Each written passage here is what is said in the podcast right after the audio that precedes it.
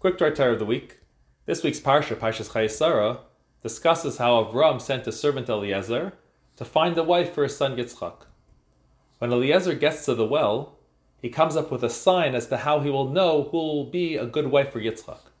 He will ask her for water, and if she offers to give him water as well as to his camels, then he knows she's the right one. Then the Torah says that Rivka came out to the well and filled her jug with water, and then by Yoras Ha'eved the Krasa, Eliezer ran to her and asked her for water. Says Rashi on these words, based on the Medrash Rabbah, that he ran to her because he saw that when Rivka went to fill up her jug with water, the water in the well rose up towards her on its own. So Rashi is supposed to just explain the Pshuto Shel Mikra, the simple basic explanation of the Pasuk. Where does it imply in the Pasuk that such a miracle happened to Rivka? So the Mizrahi explains that Eliezer was near the well also. The fact that he needed to run after Rivka was because she filled up her jug with such unexpected speed. And then she started leaving. That Eliezer needed to run after her to speak to her. How did that happen? It must be that was because the water rose up to greet her, and she was able to fill it in an unusually fast manner. The Ramban explains that from the fact that later, when Rivka was getting water for the camels, it says she drew the water from the well.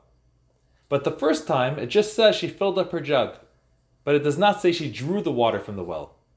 That shows that the first time the water rose up by itself. Which begs an obvious question here.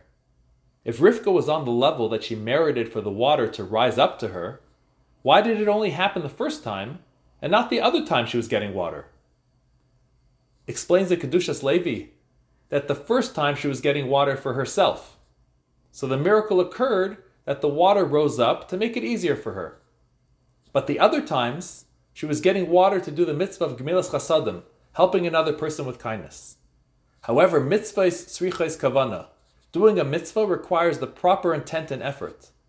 The more effort a person puts into the mitzvah, the more Hashem cherishes it. So when it came time for Rivka to draw water for the camels, no miracle occurred, which in turn made her act of kindness that much more precious.